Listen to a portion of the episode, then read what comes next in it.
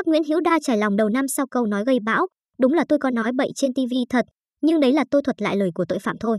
Bất ngờ nổi như cồn sau đoạn phỏng vấn của một kênh truyền hình, câu nói của ông Nguyễn Hữu Đa nhanh chóng viral khắp mạng xã hội. Bản thân ông cũng trở thành nguồn cảm hứng bất tận của những bức ảnh chế.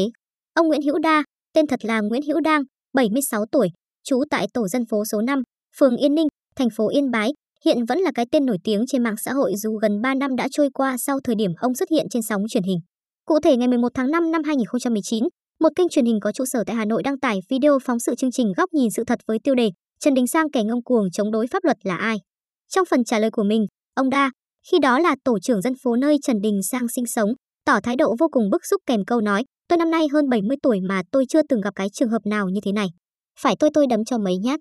Ngay lập tức câu nói của người đàn ông lớn tuổi được chụp lấy và nhanh chóng trở thành một hiện tượng gây sốt toàn mạng xã hội. Câu trả lời với những ngôn từ gay gắt cùng biểu cảm chân thực được cư dân mạng vô cùng yêu thích. Hình ảnh của ông được sử dụng rộng rãi trên các nền tảng xã hội, bình luận trên các bài đăng.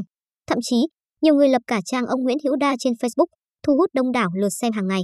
Không chỉ vậy, hình ảnh vị tổ trưởng còn được chế thành những meme hài hước, lan truyền khắp nơi và trở thành một trào lưu vui vẻ. Thực tế, nếu nhập những từ khóa meme ông Đa tổ trưởng, ảnh chế ông Nguyễn Hữu Đa chúng ta sẽ bắt gặp những bức ảnh chế phát ra tiếng cười. Trong cuộc trò chuyện mới đây với phóng viên Lao động, ông Đa cho biết, từ sau khi nổi tiếng ông không có ngày nào bình yên bởi hàng ngày luôn có người đến nhà tìm gặp, chụp ảnh và hỏi thông tin, xin chữ ký. Ông Đa kể, cứ chiều nào trước sân nhà tôi cũng kín xe đạp, xe máy của các cháu học sinh tan học về đến xin chụp ảnh, biến tôi thành tâm điểm của mọi sự chú ý.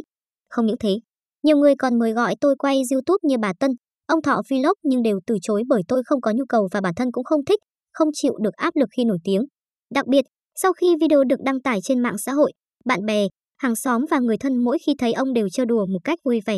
Có những người ở xa còn gọi điện cho ông, trong mỗi câu chuyện đều có chèn câu nói của ông trong video khiến ông hơi ngại ngùng và hết cách với mọi người. Ông Nguyễn Hữu Đa kể, ban đầu ông cảm thấy rất vui vẻ vì video để lại tiếng cười cho mọi người, nhưng sau đó, ông cảm thấy phiền toái và rất mong muốn bản thân sẽ hết hot. Đặc biệt, ông càng bất ngờ khi thấy có cả những ảnh chế kèm theo những câu nói tục tĩu được đăng tải trên mạng xã hội. Ông Đa chia sẻ, mới đầu tôi cũng không để ý lắm về hình ảnh của mình trên mạng xã hội. Sau dần, những hình ảnh chế ngày càng xấu đi.